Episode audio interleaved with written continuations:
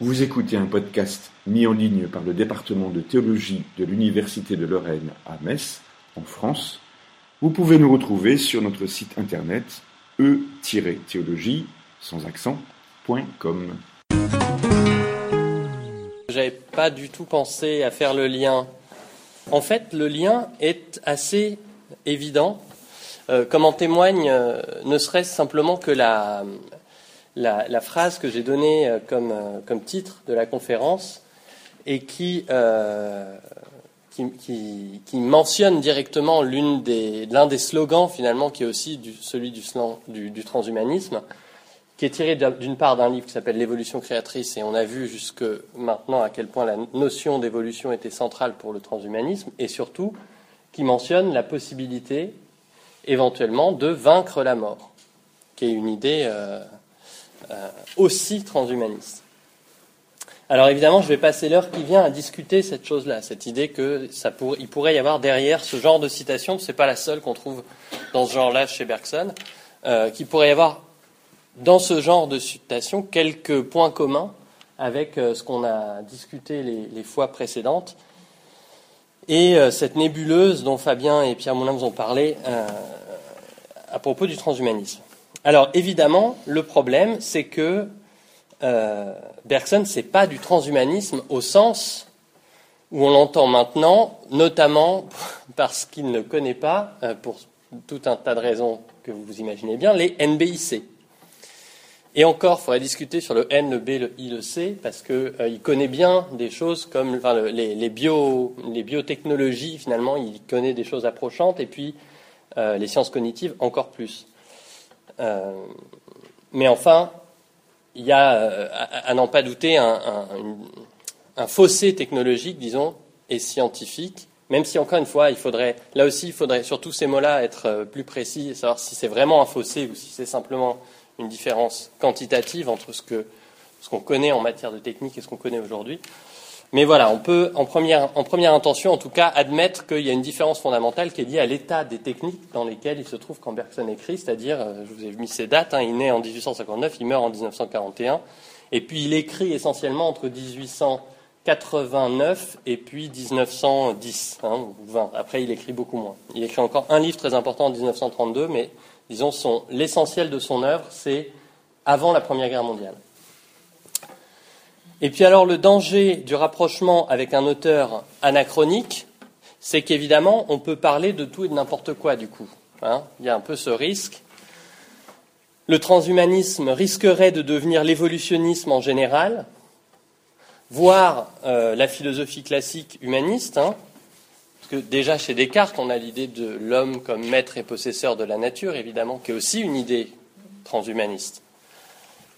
Et puis chez Pascal, on a l'idée de l'homme qui passe infiniment l'homme. Alors vous voyez, toutes ces, on pourrait, à, partir de ces quelques analogies, ces quelques points communs, étendre la notion très loin, et ce serait sans doute un peu risqué. On arriverait à une conclusion du type rien de nouveau sous le, soleil, et le transhumanisme non plus n'est pas nouveau. Il date de euh, Descartes au mieux, euh, peut-être Aristote ou Platon, voire Héraclite. Donc c'est possible de, en fait, montrer que le transhumanisme n'est pas nouveau. C'est pas ce que je vais essayer de faire exactement. Je vais essayer de ne pas dissoudre entièrement la spécificité du transhumanisme, euh, de ce qu'on appelle aujourd'hui le transhumanisme, dans une pensée un peu trop générale ou un peu générale du progrès ou de l'évolution, ou même du dépassement de l'homme par l'homme. Je vais essayer de, parler de Bergson en faisant référence au moins euh, au moment clé, disons, à certains concepts ou certaines notions du transhumanisme pour voir s'il est possible de faire rentrer les deux euh, sphères de pensée en discussion. Et puis comment? Et un des avantages, ce sera peut-être d'avoir un discours plus nuancé, je dirais presque euh, finalement moins critique que les deux précédentes conférences sur le transhumanisme. Euh, je ne dis pas que je vais me faire l'avocat du transhumanisme, qui n'en a d'ailleurs pas besoin, mais je vais en tout cas essayer d'utiliser la pensée de Bergson pour distinguer, euh, différencier dans les propositions transhumanistes plusieurs niveaux de discours, plusieurs aspects qui ne sont pas euh, tous solidaires les uns des autres et qu'il faut distinguer si l'on veut comprendre, si on veut les comprendre, les évaluer et puis en, discuter certaines conséquences ou certaines implications. Alors, donc pour éviter une comparaison trop je répète, je vais essayer de me limiter finalement à l'étude de trois éléments. Pas forcément euh, l'un à la suite des autres, en fait, vous allez voir, ils vont revenir un peu euh, constamment dans l'exposé. je vais commencer et puis finir d'ailleurs par la question de la mort, puisqu'elle est centrale. Ce n'est pas une petite question d'ailleurs, comme vous le savez, la question de la mort, ni existentiellement, ni philosophiquement. Et puis je parlerai aussi de la question de la technique et la question de l'évolution, et je vais essayer de me, m'en tenir à ces trois choses-là, même si vous allez voir que ça va nous emmener un peu vers d'autres contrées philosophiques. Alors, il va peut-être. Bergson, c'est une pensée qui est fondamentalement simple. Mais l'accès à cette simplicité demande parfois quelques contorsions, quelques efforts. Donc, il se peut qu'il y ait quelques passages de mon exposé qui soient plus difficiles à négocier que d'autres. Si jamais j'en perds en route, n'hésitez pas à m'interrompre et puis me demander de préciser tel ou tel point. On est là, euh, je crois, pour discuter comme, euh, comme ça s'était déjà passé dans les, séances précédentes. Donc, n'hésitez pas à, m'interrompre. Je voudrais commencer parce que j'étais frappé dans les deux exposés précédents et puis déjà bien avant, à cause aussi, comme, le rappelait euh, Pierre la dernière fois, de la proximité avec les discussions transhumanistes et puis la science-fiction.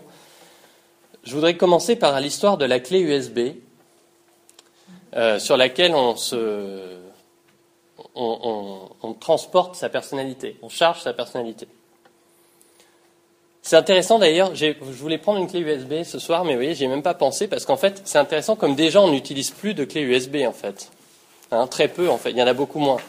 Il y en a beaucoup moins qu'il y a 4 ou 5 ans, et puis les prises elles-mêmes ont déjà changé. Ce qui donne déjà une, euh, comment dire, un sentiment un peu étrange sur l'idée de, l'éternité qu'on acquerrait via une technique qui est déjà obsolète quelques années après le, début de, la pensée transhumaniste. Merci Fabien, merci de, conserver, merci de conserver la, la, tradition de la clé USB. Je me demande d'où ça vient d'ailleurs. Euh, cette, idée de se transporter dans une clé USB, je ne connais pas l'origine, si elle est, est dans la science-fiction ou si elle est directement philosophique. Il y a déjà, je ne sais pas si vous savez, au XVIIe siècle, euh, le philosophe Locke qui euh, imagine de pouvoir transporter sa conscience dans son petit doigt, lui, cette fois-ci.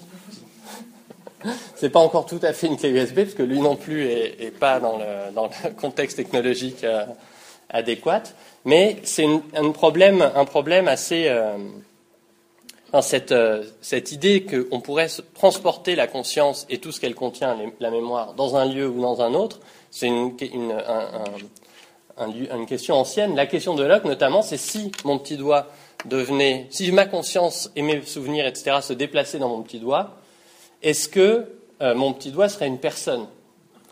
Et euh, on pourrait se poser la même question avec les clés USB qui deviendraient brutalement d'une valeur l'obsolescence de la clé USB deviendrait un problème bien plus massif s'il y avait des, consciences euh, téléchargées dedans. Puis se télécharger dans le cloud, qui est plutôt l'étape technologique actuelle, c'est déjà moins génial du point de vue de la. Je sais pas, on a moins envie de se télécharger dans un endroit qu'on ne connaît pas, quelque part en Californie, dans des entrepôts euh, qu'on ne peut pas garder. Au moins, la clé USB, on peut la garder dans sa poche, ou quelqu'un peut la garder dans la poche pour nous.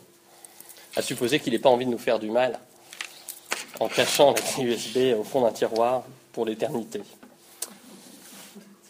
Alors, pourquoi je m'intéresse à la clé USB Parce que la clé USB, c'est typiquement, là on est, là la, comparaison avec Bergson est facile, parce que c'est euh, typiquement l'une des, l'une des choses qui a été directement discutée, peut-être pas directement, j'exagère un petit peu pour le, pour le, spectacle, mais, euh, mais qui a été discutée assez directement par Bergson, à savoir, et puis vous allez voir que ça va, je ne discute pas, je commence par cet aspect qui paraît mineur, mais en fait ça va nous conduire directement au cœur de la pensée de Bergson, et après on pourra discuter d'autres concepts plus périphériques, et puis de retrouver d'autres questions plus massives, disons, liées à la vision du monde transhumaniste et à celle de Bergson. Mais la question de la clé USB, la question de la possibilité de transférer et de stocker, très exactement, sa personnalité et ses souvenirs sur une clé USB, c'est directement quelque chose qui a été envisagé par Bergson.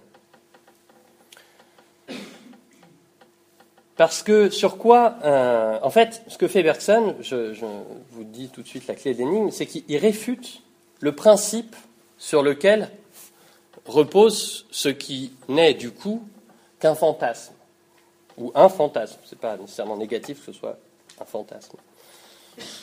Donc il récuse ce fantasme parce qu'il récuse le principe sur lequel repose ce fantasme. Et alors c'est quoi le principe sur lequel repose le fantasme? Ben, C'est l'idée que notre personnalité, la totalité de nos souvenirs, sont des informations stockées quelque part. Et avant d'être stockées sur la clé USB, évidemment, elles sont stockées dans le cerveau. C'est parce qu'elles sont stockées dans le cerveau, mais euh, ça pourrait être stocké ailleurs, dans l'ADN, dans l'ARN. Maintenant, paraît-il qu'on fait des recherches sur les souvenirs stockés dans les cellules, etc. Donc, l'idée, c'est que les souvenirs puissent être stockés quelque part, emmagasinés, comme dit Bergson, quelque part. Et à partir du moment où ils sont emmagasinés quelque part, effectivement, en principe, sous réserve qu'on fasse des appareils suffisamment compliqués, en principe, rien n'empêche de les stocker ailleurs, s'ils sont stockés quelque part.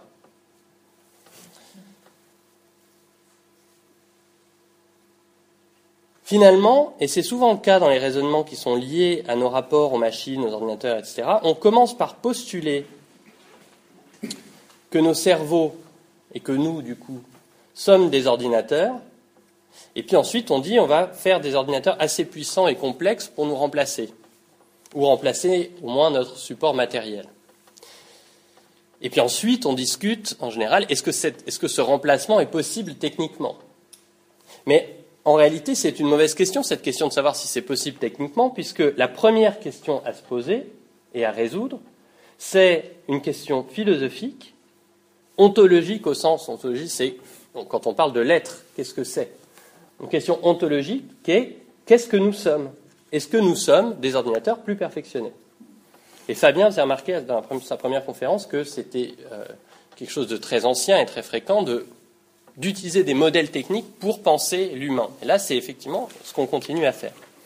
Alors, la question, du coup, c'est quelle est la différence entre un être humain, en particulier une conscience et des souvenirs, et un ordinateur?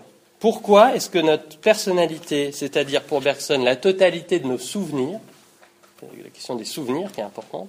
Pourquoi est-ce que nos souvenirs, la totalité de nos souvenirs, n'est pas de l'information hein, L'information, c'est ce que traite l'informatique. Pourquoi est-ce que la conscience n'est pas stockée, emmagasinée dans le cerveau? Alors la première question dans la question serait de savoir pourquoi est-ce qu'on veut que la mémoire soit emmagasinée dans le cerveau. Pourquoi est-ce que là, ou dans les cellules, ou ailleurs, hein, peu importe, ou dans mon petit doigt L'emmagasinage de la mémoire dans le petit doigt n'est pas une hypothèse scientifique euh, tellement considérée, mais sur le principe, ça ne change rien. Pourquoi est-ce qu'on veut ça? Ben Parce que ça semble plus simple, ça semble plus logique. Ça semble plus logique de croire, d'imaginer que les pensées et les perceptions sont évanescentes elles disparaissent. Elles disparaîtraient s'il n'y avait pas le cerveau qui gardait une trace. Hein, comme euh, c'est Spinoza qui dit là, les souvenirs, c'est des, comme des, traces dans la cire. Quand vous voyez 50 fois la même chose, ben, c'est comme euh, si vous traciez 50 mêmes fois le même trait dans la cire, il finit par être euh, bien gravé. Et puis donc, vous pouvez voir d'autres choses après qui émoussent un petit peu le souvenir, mais le souvenir reste plus profondément. Donc ça semble plus simple, ça semble logique que nos pensées et perceptions évanescentes, pour qu'elles restent à l'état de souvenir, il faut bien qu'elles euh, se gravent dans quelque chose, dans un certain endroit.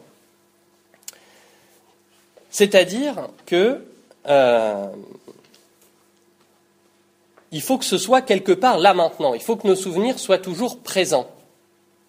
C'est pour ça qu'on voudrait que, qu'on veut que les souvenirs soient emmagasinés dans le cerveau. Parce qu'on se dit, mais c'est logique. Si je peux aller rechercher mes souvenirs, si de temps en temps je peux me souvenir de quelque chose, c'est que, globalement, à, tous les moments, ils sont toujours là, simplement je ne m'y intéresse pas, mais ils sont conservés dans le cerveau. Ils sont là au présent. Et c'est là, dit Bergson, que, c'est de là, dit Bergson, que vient l'erreur. Quelle est l'erreur? Bah, de nouveau, c'est une erreur philosophique, ontologique, qui concerne ce qu'on pense de l'être, ce qu'on pense qui existe fondamentalement. Et dans cette euh, perspective, bah, fondamentalement, on pense, et on, le pense pour des raisons pratiques, hein, j'y reviendrai, on pense que ce qui existe le plus, c'est justement le présent. On pense que c'est ce qui est là maintenant qui existe le plus, dans l'instant. Ça paraît euh, logique, encore une fois. C'est notre tendance naturelle de penser ça. Et alors, qu'est-ce qui est présent? Bah, C'est la matière. Hein. La matière, le cerveau, il est toujours présent, lui. Les événements qu'on a vécus, ils sont, sont, passés, évidemment, mais ce qui est présent d'un individu, quand vous prenez un individu au moment T, donc dans l'instant, la seule chose qui est présente de lui, c'est la matière. Tout le reste, toute la biographie, elle est absente, justement. Elle est passée ou à venir, mais elle n'est pas là. La seule chose qui est là, c'est la matière. Et donc le souvenir qui lui est du passé, bah forcément ça existe moins. Et donc pour que le passé existe, il doit exister dans du présent et donc dans la matière.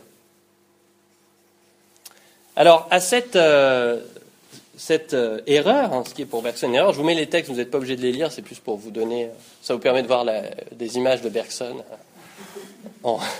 si vous en avez marre de regarder ici, vous pouvez regarder là. Donc, Bergson dit deux choses face à cette euh, illusion, euh, cette tendance qu'on a de penser que c'est le présent qui existe et donc la matière, et pas les souvenirs, et pas les anticipations, etc. Il dit d'une part dire que quelque chose est dans une autre chose, et je reviendrai sur cette chose-là après. Dire que quelque chose est dans une autre chose, que l'eau est dans la bouteille, c'est une métaphore spatiale. C'est une évidence, hein, mais j'insiste là-dessus, vous verrez pourquoi. C'est une métaphore spatiale, autrement dit, ça n'explique pas que quelque chose se conserve. Dire que les souvenirs sont dans le cerveau, il ne suffit pas de dire ça pour expliquer que ça, on, donne un lieu au souvenir, mais on n'a encore rien dit sur pourquoi est-ce que ce lieu ferait qu'il se conserverait dans le temps. On les a simplement mis quelque part. On les a pas encore, on n'a encore rien dit sur pourquoi est-ce que dans le cerveau plutôt que ailleurs, ça se conserverait dans le temps. Ça, c'est le premier point, qui est, encore une fois, c'est une, évidence. Pourquoi est-ce que la localisation des souvenirs expliquerait qu'ils durent Alors, je disais, parce que la matière est là, toujours présente, et qu'on se dit, il faut bien que le passé se conserve dans quelque chose de présent, pour qu'il existe, pour qu'il existe encore, pour qu'il continue d'exister. Autrement dit, je répète encore, mais c'est très important et je vais doucement, je préfère, le postulat philosophique fondamental sur lequel repose l'idée que nos souvenirs et notre personnalité sont de l'information, ce qui est traité par l'informatique, c'est que la réalité, c'est le présent et que n'existe que ce qui n'existe vraiment que ce qui est présent. Et la matière, c'est ce qui n'est qu'au présent.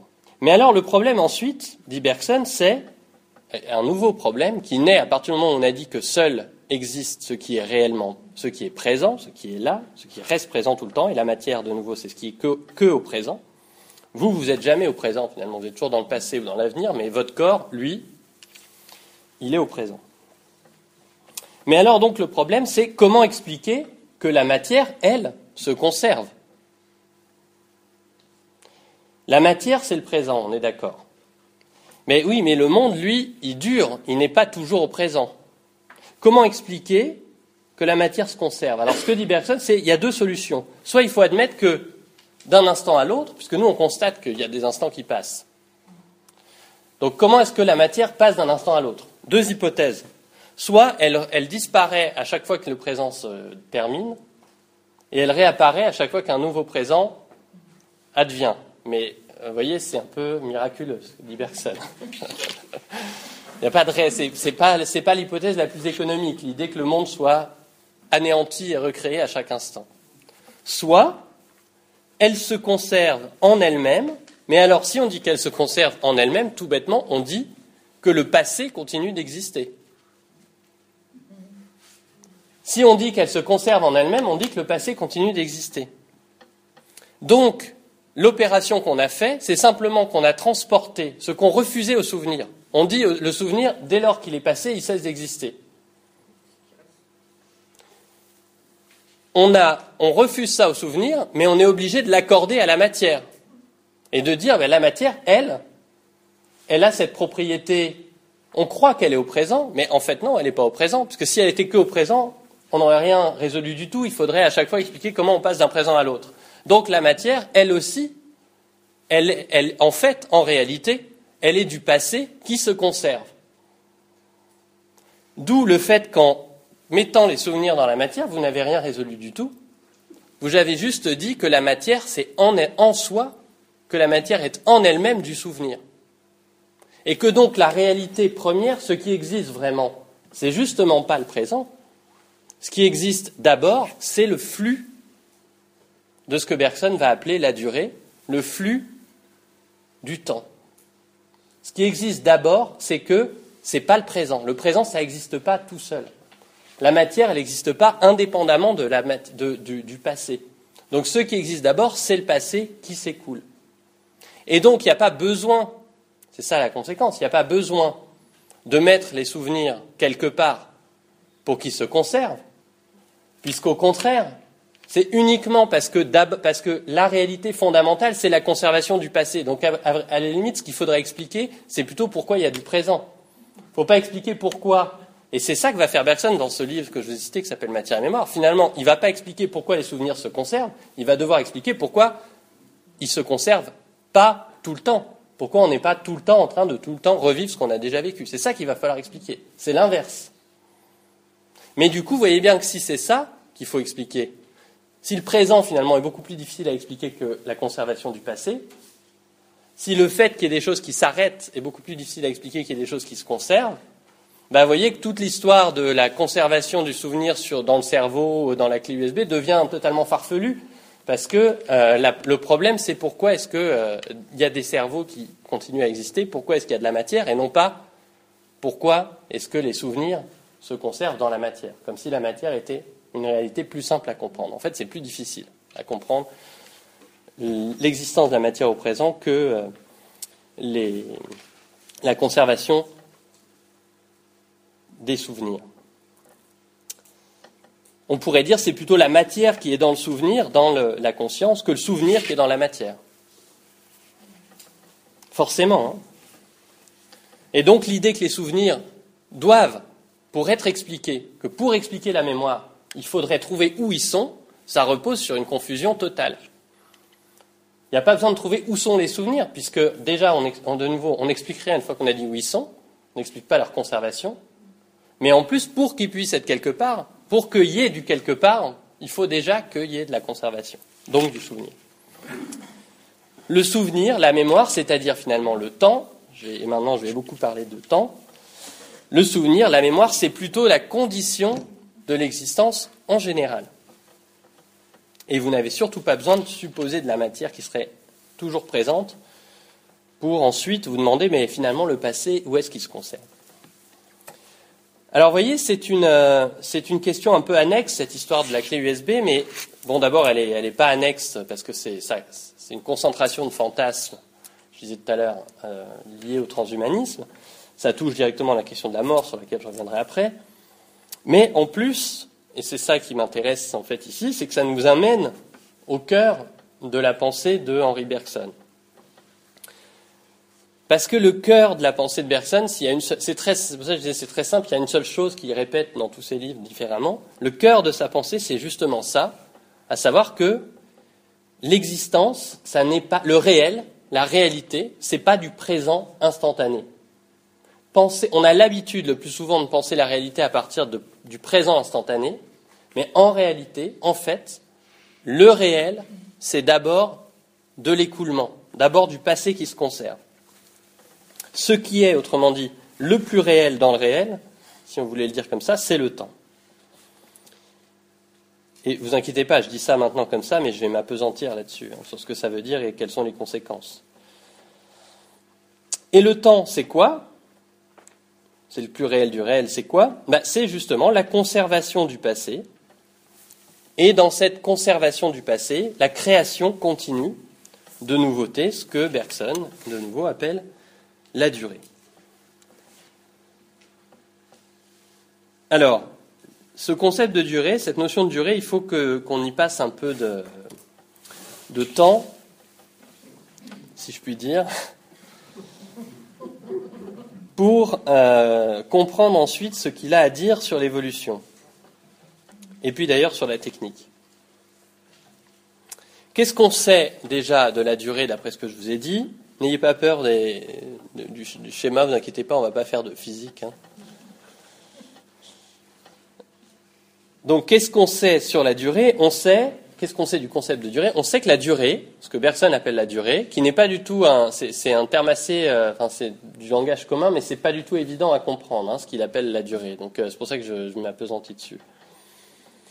On sait que c'est autre chose donc, et ça c'est la première idée à comprendre, la durée, c'est autre chose que du présent qui se répéterait euh, à tous les instants, identique à lui-même. C'est autre chose que ça. La question, c'est pourquoi est-ce qu'il utilise le concept de durée et pas tout simplement de temps? C'est quoi la différence entre la durée et ce qu'il appelle, appelle la durée et le temps, tout simplement? En fait, c'est la même chose, hein, mais Bergson constate une chose, et ça c'est le point de départ de, sa pensée, de son premier livre en 1889, qui s'appelle L'essai sur les données immédiates de la conscience. Il constate une chose, c'est que le plus souvent, quand on réfléchit, quand on essaye de se représenter ce que c'est que le temps, on le fait à partir de l'espace. On se le représente dans l'espace. L'espace, c'est-à-dire quoi justement bah, L'espace, c'est justement le présent. L'espace, c'est ce qui est. L'espace, c'est ce que je vois en même temps. C'est le en même temps, l'espace. Tous les points sont là au même moment. C'est ça qui définit l'espace. C'est la définition de l'espace. À partir du moment où c'est dans l'instant, c'est en fait dans l'espace. L'espace, c'est ce qui est là au même moment. C'est donc l'absence de temps, l'espace, l'absence de durée.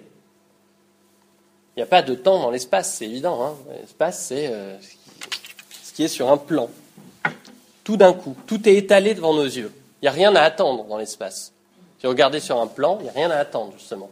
Vous vous baladez dans une ville, la différence entre se balader dans une ville et regarder le plan, c'est que sur le plan, tout est là d'un coup. Tout est donné en un clin d'œil, dans l'instant. Alors ça veut dire quoi le fait qu'on pense le temps à partir de l'espace? Ben, Ça veut dire que la plupart du temps, euh, le, plus souvent, on pense le changement, on pense la durée, justement, on pense l'évolution, le flux du temps, on le pense à partir de l'idée de déplacement. Dire qu'est-ce qui va se passer? Comment est-ce qu'on décrit la différence entre deux moments du temps? Bah, on, le décrit en termes de déplacement des choses. La plupart, le plus souvent, c'est comme ça qu'on pense. C'est-à-dire, on le pense le temps comme une succession de simultanéité, une succession de plans spatiaux. Comme ça qu'on pense le temps. Là, hop, on est à l'instant T, on est sur un espace tous, euh, euh, on peut tous être dessinés sur un espace, et puis dans trois minutes, on sera autrement, euh, voilà, et on aura la, manière dont on se représente le temps, c'est en se représentant tous les mouvements, les mouvements spatiaux, encore une fois, qui sont, qui ont lieu d'un instant à l'autre. C'est exemplairement comme ça que fait la physique la physique, qui est une science du temps, hein, euh, dès l'origine, puisque la, physique, c'est la science de ce qui se meut, ce qui croit, chez les Grecs, mais encore plus la physique moderne. La physique moderne, avec quoi elle naît, la physique moderne? Avec des lois du mouvement. Et les lois du mouvement, quelle est leur caractéristique? C'est qu'elles utilisent le temps comme une variable.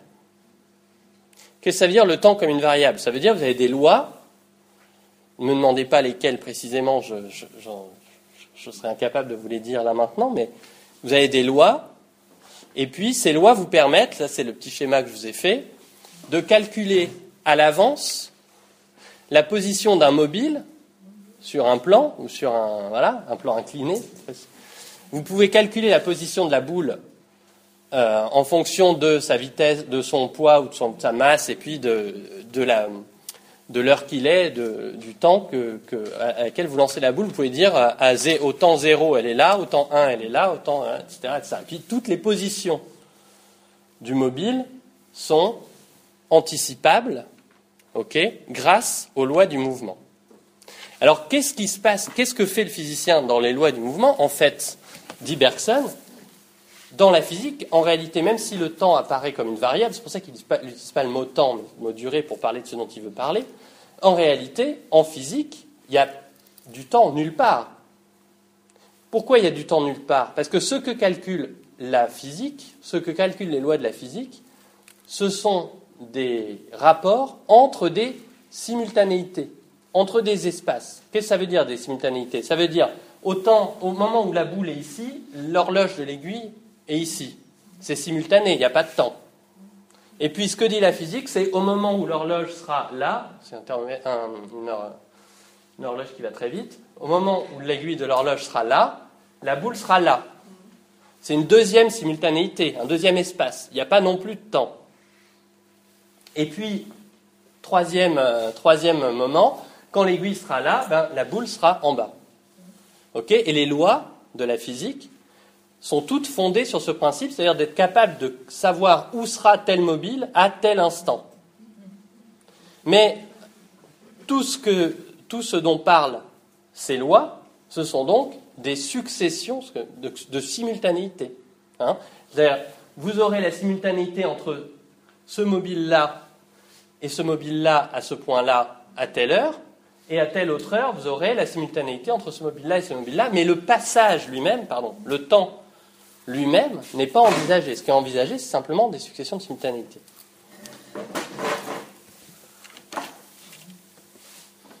Alors, c'est assez génial hein, comme idée du point de vue de la physique, parce que ça veut dire que vous pouvez calculer en avance, par exemple, les éclipses. Vous voyez, vous n'avez pas besoin d'attendre jusqu'à la prochaine éclipse pour savoir quand elle va arriver. Vous, pouvez, vous savez que au moment où l'horloge sera à telle, vous pouvez calculer des successions de simultanéité.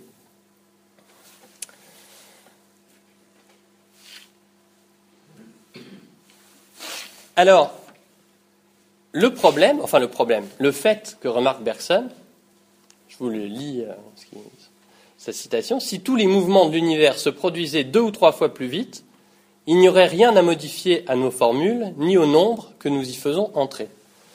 Qu'est-ce que ça veut dire? Ça veut dire que là, vous voyez, quand on regarde les boules qui descendent et l'horloge qui tourne, la physique, elle calcule, mais la physique, elle ne fait jamais que complexifier des choses que nous on fait, hein, que nous, la manière dont nous on pense. Mais la physique, elle calcule qu'au moment où l'aiguille est là, la boule est là.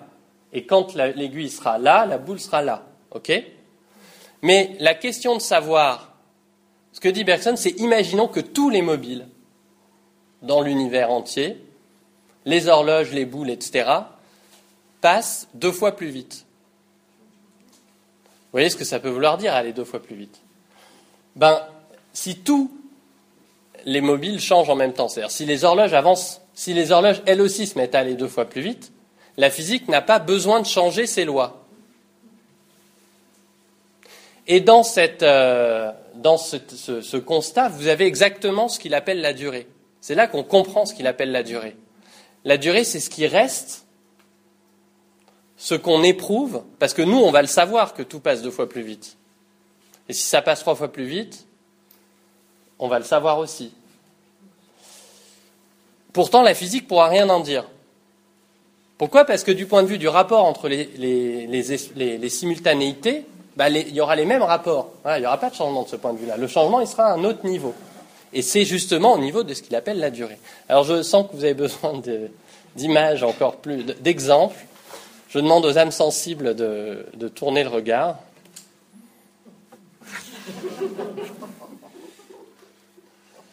Pourquoi j'ai mis cette, euh, cette image Simplement pour vous montrer que donc un physicien qui étudie la chute des corps, il est capable à chaque instant de prévoir où est le chat. OK? C'est juste, je refais le même raisonnement plus vite avec des images pour vous faire rire. Mais... Enfin, c'est pas drôle d'ailleurs. Mais évidemment, le cinéma, en fait, c'est un bon exemple. D'ailleurs, Bergson appelle ça la vision cinématographique du réel. la vision, la physique. Parce que qu'est-ce qui se passe là? Vous avez exactement les mêmes images, les mêmes états physiques, mais et qui passent simplement. La seule chose qui change, c'est la durée. Vous voyez, c'est quelque chose de qualitatif, c'est indéfinissable. Nous, bien sûr, c'est définissable parce qu'on a des horloges extérieures. Donc, on peut vérifier, enfin, vous voyez, on peut comparer l'écran à tout le reste. Mais si je me mettais si brutalement Dieu, par une baguette magique, décidait de nous faire tous euh, accélérer, ben, on pourrait pas, enfin, on s'en rendrait compte, mais on ne pourrait pas le quantifier. Et en même temps, vous voyez bien que ça a un effet euh, euh, qualitatif très important, puisque là, la chute devient presque, la chute qui était un peu humoristique au début devient presque tragique quand elle est. Et si vous mettez, c'est encore plus fort avec quelqu'un qui tombe. Personne n'a beaucoup réfléchi sur le rire et le tragique. Une chute, c'est typiquement la chose qui euh, est lié à la durée. Parce que quelqu'un qui tombe vite, c'est drôle, et quelqu'un qui tombe lentement, c'est tragique. Pourtant, le même mouvement, voyez, est à l'œuvre. Et c'est pour ça qu'il dit que la durée, c'est aussi quelque chose d'indéfinissable. Hein. Indéfinissable, ça veut seulement dire je vous fais grâce de la, du, chat qui tombe. la durée, c'est pour ça qu'il dit c'est quelque chose qui est indéfinissable. Indéfinissable, ça ne veut pas dire que c'est magique. C'est pas du tout magique, la durée. C'est expérimentable. Simplement, c'est indéfinissable parce qu'à chaque fois qu'on essaie de le définir, on utilise des catégories spatiales. On utilise une horloge, par exemple, qui est juste de l'espace, une horloge. Hein. Donc c'est ça qui veut dire quand il dit la plupart, le plus souvent, on, comprend le temps à partir de l'espace. Ça veut dire qu'on ne comprend justement pas le temps. Le temps, ce n'est pas la succession des simultanéités, le temps, c'est justement le passage d'une simultanéité à l'autre. Et ce passage, la physique ne peut rien en dire. Mais la physique, c'est juste. Nous-mêmes ne pouvons rien en dire. C'est très difficile de parler de ce passage. Ce dont on peut parler, c'est du point de départ et du point d'arrivée. Le passage lui-même, euh, on n'y arrive pas. Donc on parle de tout ce qui n'est pas dans le temps. Alors je disais, hein, c'est assez bien finalement le fait qu'on se représente le temps à partir de l'espace parce que ça permet de supprimer tout bêtement le temps. Et la physique, elle supprime le temps. Ce que je disais tout à l'heure, la physique, ça ne lui dérange pas de prévoir les éclipses dans 2000 ans ou de les avoir prévues euh, il y a 1000 ans. Enfin, de les avoir, euh, de calculer qu'elles ont eu lieu il y a 1000 ans. Pour le physicien, il n'y a pas de différence. C'est d'ailleurs encore ce que disent certains physiciens aujourd'hui. Je ne sais pas si vous entendez ça des fois quand on les entend, des physiciens à la radio, qui disent que le temps n'existe pas, en ayant en plus, en, s'appuyant sur la physique einsteinienne. Ou mais en fait, c'est, ce qu'ils disent, c'est que euh, la physique considère le monde abstraction faite du temps. C'est le principe de la physique. C'est pas du tout, en fait, propre à la physique einsteinienne, qui dit effectivement que le temps n'existe pas. Et en effet, c'est simplement l'aboutissement d'un euh, raisonnement physique moderne, enfin de la physique moderne, qui réussit à, s'approprier le mouvement indépendamment du temps. Ce qui est très fort pour pouvoir prévoir les choses et agir sur elles, mais ce qui implique en même temps une, une dissociation entre ce que peut dire le physicien du monde, du coup, et puis ce que nous, on peut en éprouver. Parce que quand on nous dit le temps n'existe pas, on ne comprend même pas bien ce que ça veut dire, le temps n'existe pas. Alors ça, par exemple, euh, oui, non, pardon, j'ai sauté quelques lignes. Donc la durée, oui, je répète, la durée, c'est ce qui reste quand la science a épuisé le temps. C'est le qualitatif du temps, pourrait-on dire. Hein. C'est ce qui reste une fois qu'on a dit tout ce qu'on pouvait dire du temps, euh, du point de vue scientifique et du point de vue euh, de, la maîtrise du temps. Alors la grande différence, c'est que dans l'espace, je disais, je répète, dans l'espace tout est déjà là, et donc si la, science pense le temps à partir de l'espace, ça veut dire qu'en principe tout est prévisible. En principe, hein. En principe, tout est prévisible dans la science, puisque elle a supprimé le temps et qu'elle l'a transformé en espace, et que dans l'espace, c'est ce qui. Donc, s'il s'agit simplement de calculer les agencements et les rapports entre les, choses, ben, euh, en principe, tout est prévisible. Rien ne s'ajoute jamais. D'autre part, donc prévisibilité absolue dans la science, d'autre part, chaque moment du temps ce temps conçu à partir de l'espace, inversement, est totalement déconnecté des autres. Du coup, hein. ce qui devient incompréhensible, c'est le passage, ce que je disais tout à l'heure avec l'histoire du cerveau. Le cerveau, si, on considère la matière uniquement comme espace, ce qui devient incompréhensible, c'est le passage d'un état à l'autre. Pour comprendre que le cerveau puisse changer d'état, on peut très bien, avec des lois physiques, comprendre euh, que quand il y a tel et tel mouvement qui se fait dans le cerveau, trois secondes après, il se fera tel et tel mouvement. Mais on ne peut pas comprendre qui est le mouvement. Si on ne commence pas par postuler d'abord euh, le temps, la continuité du passage. Inversement, la durée, elle, elle est continue, justement, continue. C'est d'abord la continuité première par rapport à la distinction en instant, et puis, deuxièmement, elle est imprévisible. Et alors ça, c'est une raison fondamentale pourquoi Bergson n'est pas transhumaniste. Le temps réel, le temps de l'expérience, la durée, est radicalement imprévisible. Alors vous allez me dire, mais si, puisque euh, je viens de vous dire que les physiciens prévoient les éclipses dans 2000 ans et que euh, Galilée prévoit la position du corps dans l'espace euh, trois secondes après qu'on l'ait lâché.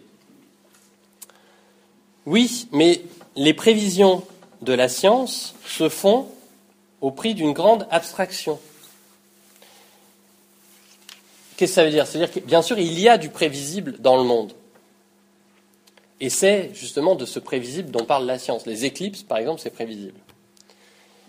Mais c'est précisément ce qui est prévisible, ce qui ne change pas. C'est-à-dire, en fait, quand le physicien euh, prévoit une éclipse, il prévoit quelque chose qui n'existe jamais tout seul. C'est lui qui a isolé le phénomène éclipse de, toutes les autres choses. Donc il prévoit quelque chose, mais il a, en fait, cette prédiction suppose d'abord d'avoir isolé, d'avoir abstrait, hein, abstrait c'est on prend quelque chose, on le retire, d'avoir abstrait de la réalité ce qui ne change pas. La réalité, quant à elle, dans sa texture, elle est imprévisible. Vous pouvez, si je vous remets le film tout à l'heure, vous pouvez prévoir que le chat va tomber, vous avez vu le film, mais vous ne pouvez pas prévoir l'effet que ça vous fera de le voir tomber dix fois, vingt fois, trente fois, etc. etc. Vous ne pouvez pas prévoir tout ce qui va entourer. Vous voyez, pour, que, pour dire c'est prévisible, il faut commencer par isoler ce phénomène répétitif de tout ce qui euh, le rend possible, à savoir tout le contexte, toute la vie autour. La vie elle-même, la réalité elle-même, elle est imprévisible. Elle crée du nouveau à chaque euh, moment. Ce qui veut dire que le véritable avenir pour Bergson est donc absolument imprévisible. Et ça a pour conséquence que les prédictions des transhumanistes la seule chose qu'on peut, et c'est pour ça que l'histoire de la clé USB qui est déjà obsolète, c'est pas une, c'est, pas du tout une anecdote. En fait, c'est très important. D'ailleurs, il y a des gens qui réfléchissent là-dessus. J'ai un ami qui a écrit un livre qui s'appelle, je me souviens plus, l'avenir du passé, quelque chose comme ça, euh, qui, est un livre euh, de, de technique en fait, enfin d'histoire des techniques sur toutes les, sur les années 80 et 90, 1980-1990, sur toutes les techniques qui sont devenues obsolètes avant d'être euh, d'être mise en, route. Euh, et notamment, euh, bah, par exemple, je sais pas, l'exemple fameux, c'est le visiophone. Un visiophone, ça n'a jamais existé, et ça a été une promesse pendant euh, une dizaine d'années, dans les années 80, on disait on est en train de construire un visiophone, bientôt vous pourrez prendre votre téléphone et voir les personnes.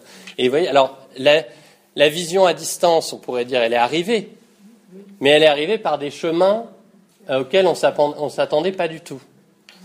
Et euh, ça, c'est donc c'est pour ça, je disais, la clé USB, ben c'est pareil. On va avoir finalement, euh, c'est très difficile de prévoir les technologies qui vont arriver parce qu'elles sont toujours elles-mêmes enserrées dans tout un tas d'autres éléments qui ne sont pas purement techniques.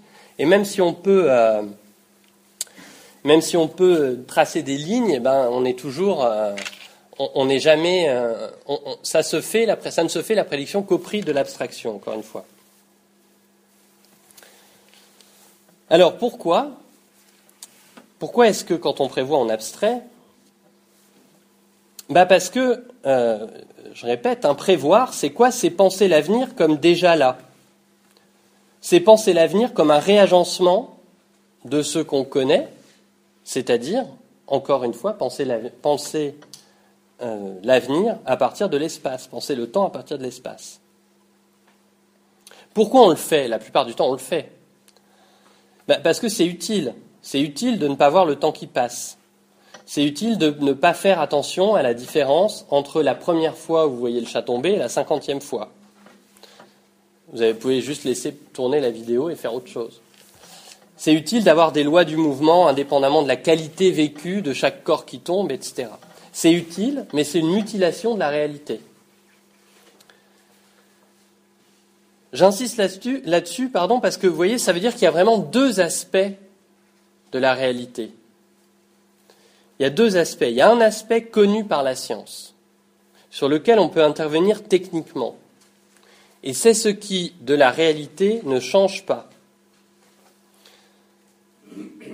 Et de ce point de vue-là, on pourrait dire que la science et la technique, hein, c'est exactement la même chose en fait, c'est la capacité à voir les choses à travers le filet de l'espace qu'on projette sur elle, c'est-à-dire la capacité à voir ce qui, dans la réalité, qui est en elle-même toujours mouvante, toujours changeante, toujours chatoyante de nouvelles choses, etc., la capacité de faire abstraction de toutes ces nouveautés et de ne plus voir que ce qui reste identique à, soi-même, des éclipses qui reviennent tous les, euh, je ne sais pas combien, mais qui n'existent pas. Personne n'a jamais, personne, le phénomène éclipse tout seul n'existe pas.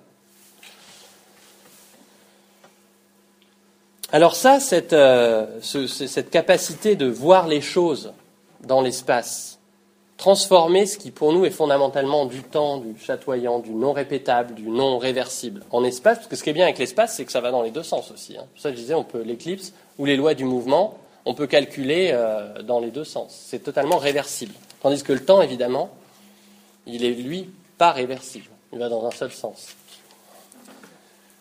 Alors ça, c'est un développement de la capacité humaine fondamentale que Bergson appelle l'intelligence. Cette capacité de voir les choses, de voir ce qui ne change pas dans la réalité, d'isoler les choses qui ne changent pas dans le monde perpétuellement changeant. C'est ce que Bergson appelle l'intelligence. L'intelligence, c'est une faculté pratique. C'est la faculté, dit-il, de construire des outils, l'intelligence. Et pour construire des outils, il faut prévoir. Hein, parce que si vous ne prévoyez pas ce que vous faites, euh, vous arrêtez de. L'intelligence, vous construire des outils, ça veut dire ajouter des intermédiaires entre ce que vous voulez faire et ce que vous allez faire. Donc il faut, donc ça demande du temps. Et ça demande que vous vous projetiez en avant et que vous fassiez ce qui est impossible de faire dans le, dans le détail, à savoir prévoir. Et donc pour prévoir, vous devez mutiler le réel. Mais ce n'est pas grave parce que euh, si vous êtes un chasseur euh, du, préhistorique, vous n'avez pas besoin de vous intéresser à toutes les évolutions, enfin à la manière dont le mammouth change à chaque instant. Le mammouth n'est jamais identique à lui-même dans la réalité. Vous voyez jamais pareil. Il a jamais euh, de, chaque moment du temps lui ajoute des nouvelles qualités. Mais si vous voulez le manger, le mammouth, il est plus utile de commencer par faire abstraction de tous ces changements. Et l'intelligence, c'est ce qui vous permet de le faire.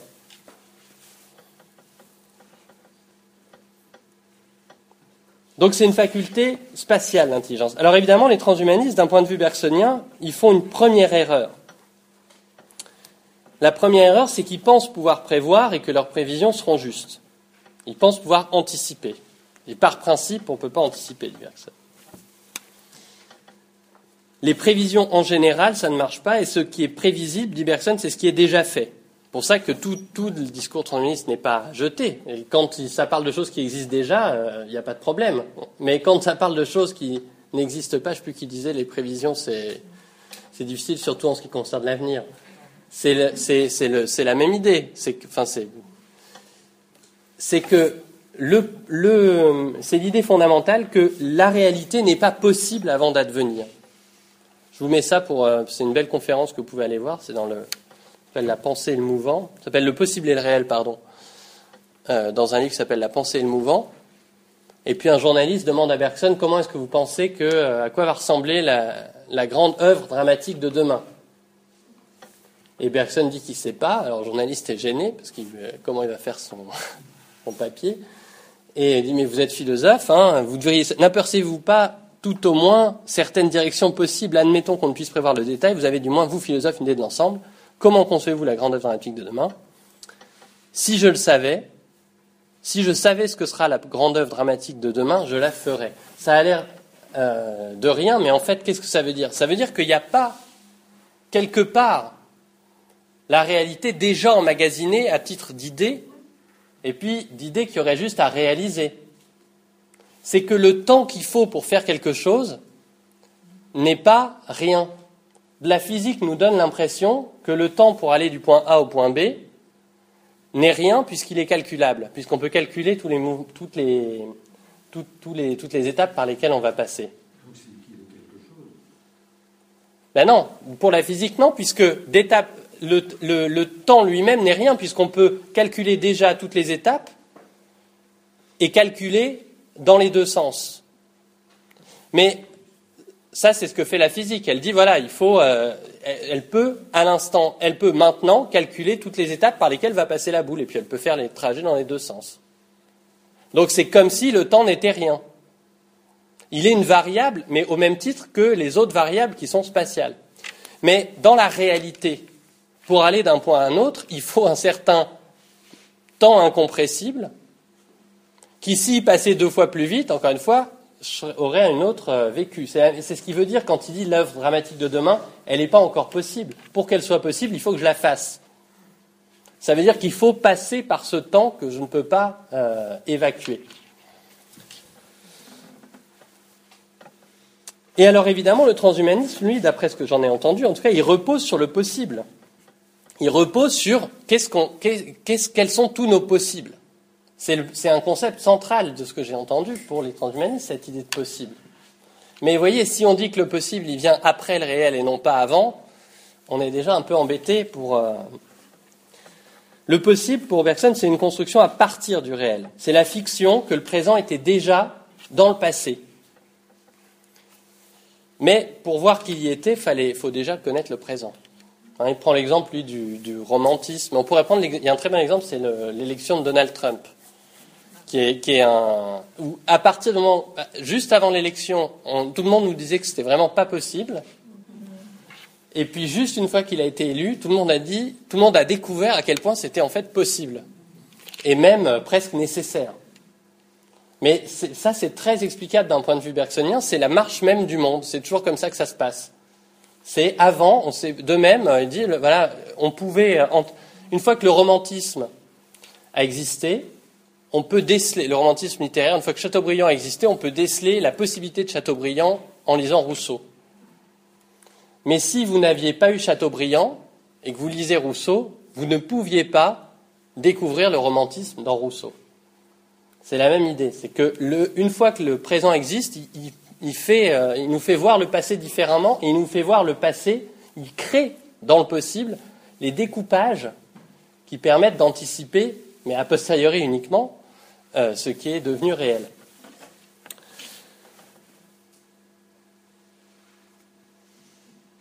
Alors quand du coup on dit en 2050 il y aura l'intelligence artificielle ou même telle innovation technique, et euh, je ne sais plus qui disait que, qui parlait de Ray Kurzweil qui est un champion des, prédictions et de la futurologie, il faudrait demander d'ailleurs combien de prédictions justes et combien d'erreurs euh, à côté. Mais le problème c'est que vous voyez bien là on voit prévoir une, innovation technologique, ça veut à peu près rien dire, parce qu'une innovation technologique dépend toujours, c'est aussi ce que disait Fabien dans sa première conférence, ça dépend toujours de la société dans laquelle euh, la découverte est faite. Un, smartphone en Chine et un smartphone en Californie, ce n'est pas le même outil. Parce que d'un côté, ça sert de surveillance de la population, notamment, et de l'autre côté, un peu moins, disons, surveiller la population. Mais voyez, je veux dire, un, outil dépend toujours évidemment du. Un outil technique n'est jamais tout seul. Donc euh, dire, ben voilà, j'ai prévu qu'en 2040 il y aurait telle innovation technique, ben d'accord, mais c'est ce que vous avez prévu, c'est finalement ce qu'on sait déjà, qui est déjà là. Mais tota-, cette prédiction n'en est pas une. C'est simplement une. On a tiré un fil, mais on n'a rien prévu sur le sens de cette euh, euh, découverte technique, etc. Donc la première erreur, c'est de croire qu'on peut prévoir. La deuxième erreur, c'est qu'en plus, l'outil pour prévoir est erroné, c'est-à-dire manque de, manque de chance. Les transhumanistes utilisent la technique pour essayer de prévoir, alors que justement, la technique, c'est ce qui est fait pour ne... Pour, enfin, pardon. Ils utilisent la technique pour essayer d'anticiper les nouveautés, alors que justement, la technique, c'est ce qui est fait pour supprimer les nouveautés. C'est ce qui est fait pour que l'avenir soit pas un avenir, soit justement toujours comme on attend qu'il soit. Donc juste, vous pouvez justement pas utiliser la technique pour prévoir l'avenir. C'est le contraire. Enfin, c'est contradictoire. C'est pour ça que, euh, parce que l'évolution réelle, et j'en viens donc à mon au dernier temps de mon exposé, parce que l'évolution réelle du monde et de la vie, c'est justement pas, ça se fait justement pas sur le modèle de la technique. Pourquoi? Parce que c'est pas piloté par l'intelligence. L'évolution pour Bergson, parce qu'il y a une évolution, et ça c'est un vrai point commun avec les transhumanistes, hein, elle est fondamentalement, imprévisible et fondamentalement non intelligente, ce qui ne veut pas dire qu'elle soit hasardeuse. C'est un point commun avec les transhumanistes. Je reviens à la citation du début, hein, vous vous souvenez, il y a une évolution et en particulier une évolution du vivant, et c'est clair pour Bergson que l'humain n'est pas la dernière étape de l'évolution. Il n'y a aucune raison pour Bergson de penser que l'humain soit la dernière étape de l'évolution. Et peut-être même, d'ailleurs, d'ailleurs il le dit, que l'humain sera lui-même le moteur de l'évolution en transhumain, post-humain. Les transhumanistes ont des, ont des pudeurs à cause de l'histoire du mot au XXe siècle, mais en fait, quand même, concrètement, le mot le plus évident et le plus clair, c'est surhumain. Surhomme, comme on disait au début du XXe siècle. Comme dit Bergson, comme dit Nietzsche aussi, par exemple, hein, ce qu'on attend après l'humain, ce n'est pas le post-humain, c'est le surhumain. Alors là, c'est compliqué. Je pense qu'on ne peut pas nier que le mouvement transhumaniste, ces mots d'ordre, ces manifestes, sont dans la veine de certaines choses qu'on trouve chez Bergson et d'autres penseurs. Et surtout, euh, c'est d'ailleurs pas pareil chez certains qui se sont inspirés de Bergson, comme par exemple Georges Sorel, hein, avec l'idée d'homme nouveau. C'est des concepts qui ont eu après un développement. Euh. Pour Bergson, il y a une évolution, vous voyez, euh, qui, se passe en, gerbe, comme ça. Il y a différents.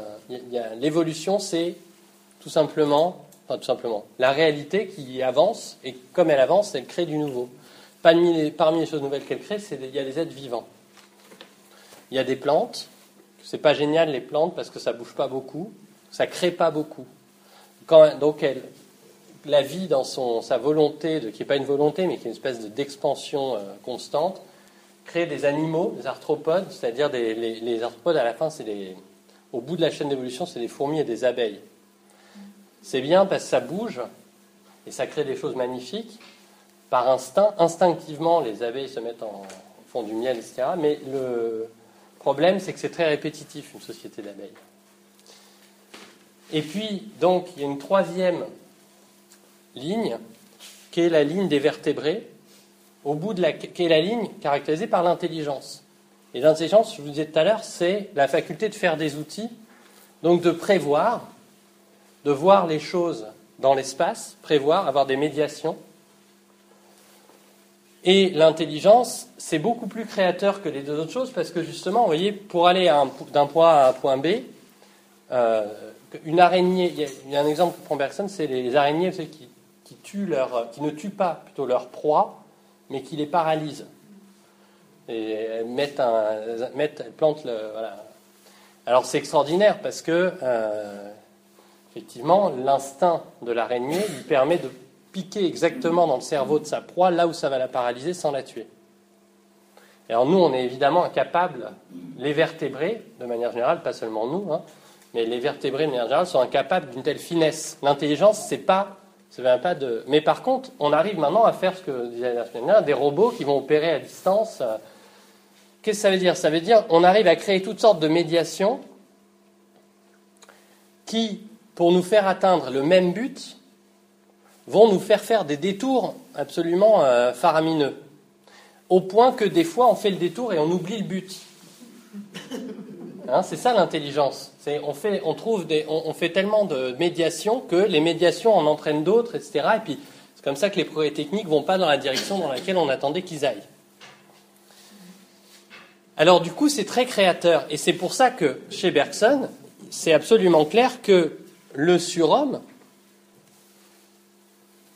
il est là grâce à l'intelligence, exactement comme il va, être là, dit Bergson, grâce à l'intelligence. Que l'intelligence, elle nous permet de nous décoller des nécessités vitales. Elle va nous faire faire plein de choses.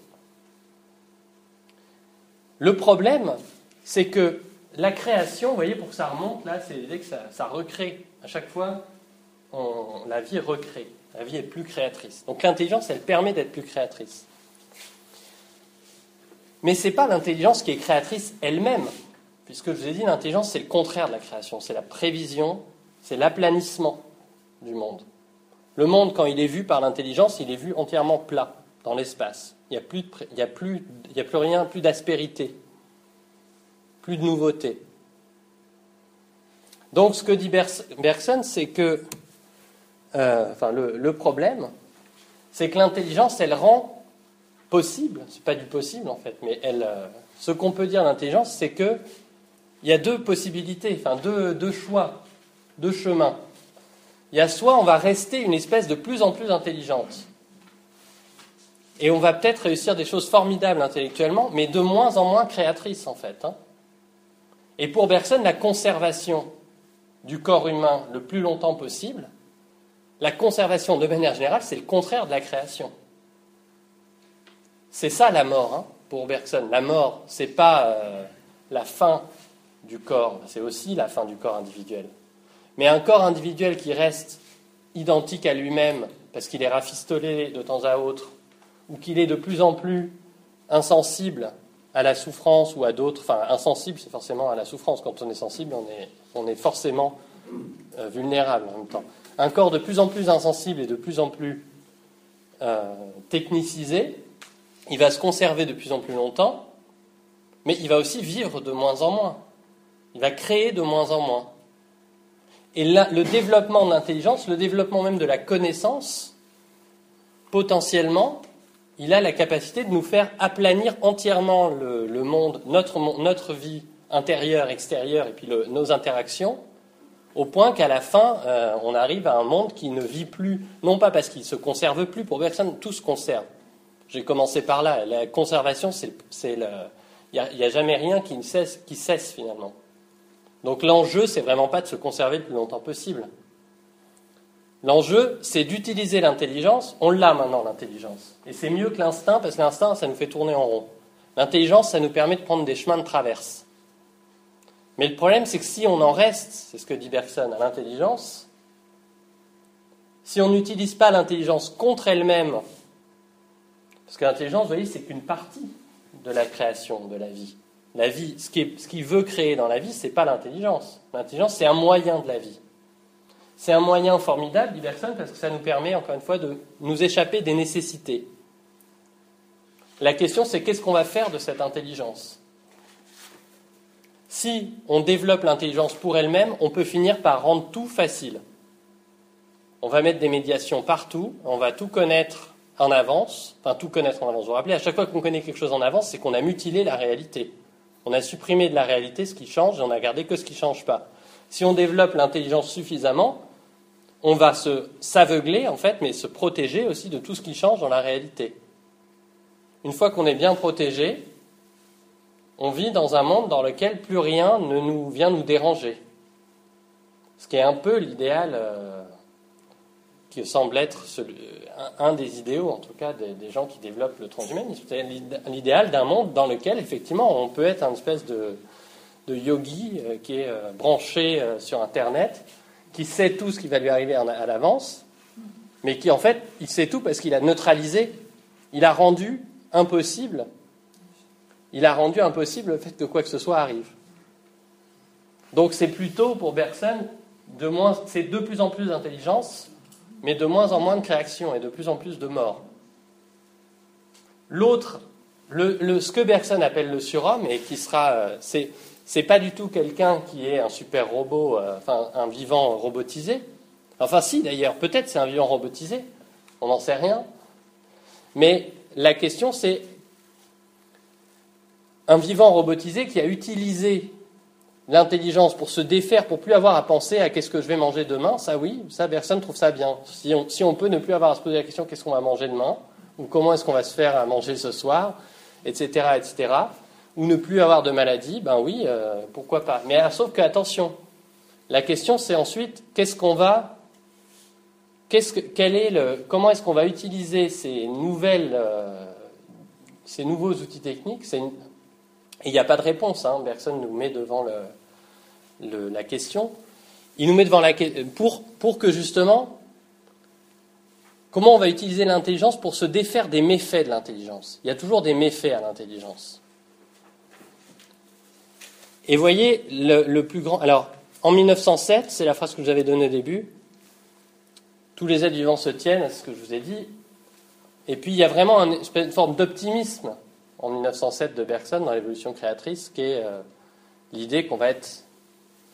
On va pouvoir. Alors, ce n'est pas un idéal individualiste comme dans le transhumanisme. Hein le, surhomme, il, sera, il est collectif chez Bergson. C'est une espèce de retour, de, création en commun. Mais il y a une forme d'optimisme. Il n'a il a jamais abandonné l'idée du surhomme, Bergson. Mais en 1932, vous voyez ce qu'il écrit, il écrit quand même quelque chose d'assez différent. L'humanité gémit, à demi écrasée sous le poids des progrès qu'elle a faits commence déjà euh, différemment. Mais forcément, parce que qu'est-ce qui s'est passé entre 1914 et 1932 Il s'est passé ce que, en plus, souhaitaient des gens qui se revendiquaient de Bergson, comme Marinetti, qui dit nous voulons euh, la technique, nous voulons la guerre, nous voulons la. Il s'est passé le fait que les rapports humains pendant euh, quatre ans ont été uniquement compris sous le, sous le prisme de la technique et de la technique de guerrière, de domination. Alors l'objectif, vous voyez, c'est toujours une machine à faire des dieux, l'univers. Un objectif transhumaniste, si on veut, mais avec en même, temps un objectif qui est tout à fait avec une, euh, disons, une naïveté qui est perdue, une innocence qui est perdue en 1932, avec l'idée que, ben, si on veut justement être des dieux, il va falloir commencer par utiliser la technique ou utiliser l'intelligence pour se libérer de la technique. Trouver les ressources, trouver en nous les ressources et Bergson dit la technique, c'est comme un, gros, un, énorme corps qu'on s'est construit. Vous connaissez pas les exosquelettes, mais c'est un peu ça l'idée. C'est un, énorme corps qui, rend tout possible, qui rend possible beaucoup plus de choses. Mais c'est cet énorme corps, et c'est de là que vient l'expression, je ne sais pas si vous savez, dit il va lui falloir un supplément d'âme. Parce que si on a, si on a justement l'énorme corps, soit il écrase l'intériorité, qui est le lieu de la création en fait. Hein. C'est le lieu là où, là où ça crée, là où il y a du nouveau, c'est à l'intérieur. Ben, l'énorme corps, il peut écraser, ou alors il peut potentiellement servir.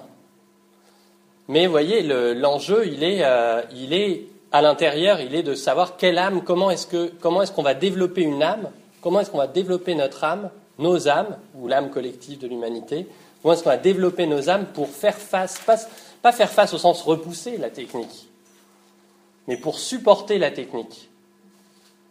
Comment est-ce qu'on va supporter, mais au sens presque physique du terme, comment est-ce qu'on va être suffisamment fort spirituellement pour supporter la technique? Voilà. Merci Anthony.